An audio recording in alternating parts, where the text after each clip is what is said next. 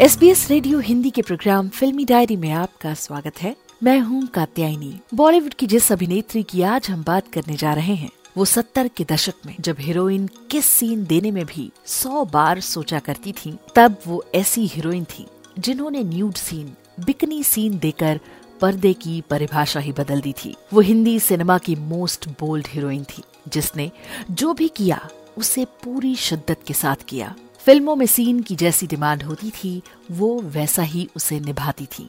फिर चाहे उस सीन में उन्हें कितना ही बोल्ड क्यों न दिखाया जा रहा हो। जी हाँ आज हम बात करने जा रहे हैं अभिनेत्री सिमी ग्रेवाल की। सिमी ग्रेवाल का जन्म 17 अक्टूबर 1947 को दिल्ली में हुआ था, लेकिन उनका पालन पोषण इंग्लैंड में हुआ और उनकी पढ़ाई लिखाई वहीं के न्यूलैंड हाउस स्कूल से हुई थी।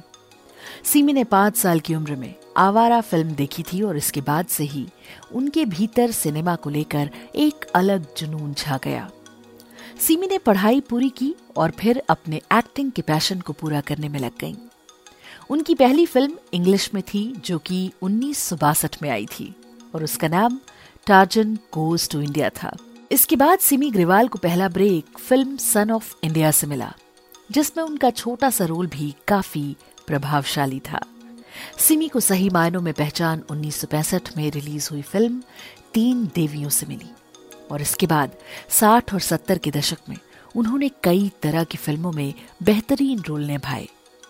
सिमी को फ़िल्म दो बदन के लिए सपोर्टिंग एक्ट्रेस का फ़िल्म फेयर अवार्ड भी मिला था। सिमी ग्रेवाल को राज कपूर की फ़िल्म मेरा नाम जोकर के लिए भी याद किया जाता है। सिमी का ये रोल काफ़ी बोल्ड था, जिसे आज भी कैमरे के सामने करना आसान नहीं है। सिमी ग्रेवाल ने एक टीचर की भूमिका निभाई थी, जिसे उसके स्टूडेंट से प्यार हो जाता है। सिमी के स्टूडेंट अभिनेता ऋषि कपूर थे, जिनकी बाल कलाकार के तौर पर ये पहली फ़िल्म थी।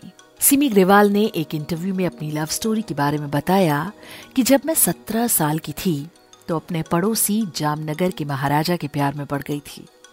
हमारा रिश्ता तीन साल तक रहा। उन्होंने मुझे ज़िंदगी का एक नया पहलू दिखाया और मुझे अपना दीवाना बना दिया था। हालाँकि ये रिश्ता ज़्यादा दिन नहीं चल पाया।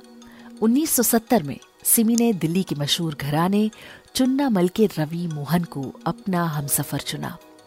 लेकिन शादी के बाद उन्हें एहसास हुआ कि वो एक दूसरे के लिए नहीं बने, लिहाजा दोनों सहमति से जुदा हो गए और 10 सालों के बाद तलाक भी ले लिया। 1972 में फ़िल्म सिद्धार्थ रिलीज़ हुई थी।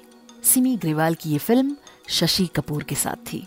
इस फ़िल्म में सिमी ने वो बोल्ड सीन दिया था, जिसे आज भी कंट्रोवर्शियल माना जाता है। इस वजह से सिमी ग्रेवाल का नाम बॉलीवुड की हॉट एक्ट्रेसेस में शुमार हो गया। इसके बाद सिमी ग्रेवाल, मशहूर क्रिकेटर मंसूर अली खान पटौदी के इश्क में पड़ गईं। पटौदी और सिमी बेझिझक पब्लिक इवेंट्स और आउटडोर शूट में साथ नज़र आते थे। नवाब, सिमी को लेकर काफ़ी सीरियस थे। वो इस रिश्ते को आगे बढ़ाना चाहते थे। लेकिन करीब दो साल के रिलेशनशिप के बाद मंसूर की लाइफ में शर्मिला टैगोर की एंट्री हुई और सिमी से ब्रेकअप करने के लिए मंसूर अली खान पटौदी अचानक उनके घर पहुँच गए। डोरबेल बजाई, सिमी ग्रेवाल ने दरवाज़ा खोला और मंसूर को बैठने को कहा।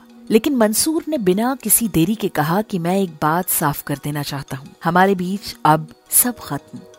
मुझे कोई और मिल गया है। सिमी जब मंसूर को बाहर तक छोड़ने आई तो उन्हें मंसूर के साथ शर्मिला टैगोर दिखाई दी और यहीं से दोनों का रिश्ता हमेशा के लिए टूट गया। हालाँकि शर्मिला से शादी के बाद भी मंसूर, पटौदी और सिमी के बीच कोई कड़वाहट नहीं दिखी। इसके बाद सिमी की ज़िंदगी में कभी कोई और न आया और न ही सिमी ने शादी की। अस्सी के दशक में उन्होंने अपना ध्यान लेखन, निर्देशन की ओर लगाया और अपनी खुद की production company Siga arts international बनाई। उन्होंने दूरदर्शन के लिए इट्स अ वुमेन वर्ल्ड नामक एक टीवी श्रृंखला की मेजबानी की, निर्माण और निर्देशन भी किया। उन्होंने दूरदर्शन के लिए इट्स अ वुमेन वर्ल्ड नामक एक टीवी श्रृंखला की मेजबानी, निर्माण और निर्देशन किया।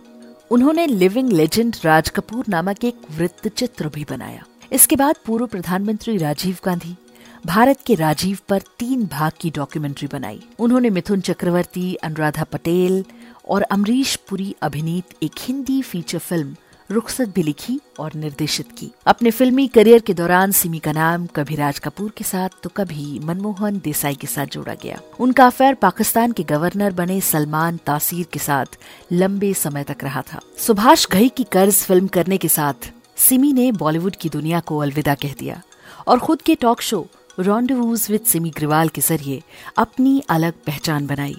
इस शो के ज़रिए उन्होंने बेनजीर भुट्टो, रेखा, रतन टाटा अंबानी और बच्चन जैसी हस्तियों के इंटरव्यू लिए हैं। सिमी को अक्सर सफ़ेद रंग के कपड़ों में देखा जाता है। सिमी की इसी चाहत की वजह से उन्हें द लेडी इन वाइट भी कहा जाता है। एक इंटरव्यू में सिमी ग्रेवाल ने व्हाइट कलर के लिए अपने प्यार के बारे में कहा, जब मैं सफ़ेद पहनती हूँ तो मुझे अच्छा लगता है। ये मेरे लिए खुशी का रंग है। व्हाइट रंग के कपड़ों को अपने लिए सही बताते हुए उन्होंने कहा, अगर मैं दस साल बाद मेरी एक तस्वीर देखूँ तो वो पुरानी नहीं दिखनी चाहिए।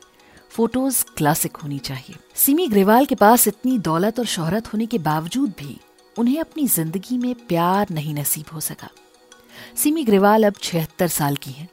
उम्र की बढ़ती लकीरों का सिमी ग्रेवाल पर कोई असर नज़र नहीं आता। फ़ैशन की बात करें तो बॉलीवुड में आज की हीरोइंस भी उनके वाइट आउटफिट से कई बार इंस्पायर नज़र आती हैं। वो फ़िल्मों से दूरी बना चुकी हैं। हालाँकि सोशल मीडिया पर उनके शो के पुराने क्लिप्स काफ़ी वायरल होते रहते हैं। एस रेडियो हिंदी के प्रोग्राम फिल्मी डायरी में आज के लिए बस इतना ही। बाय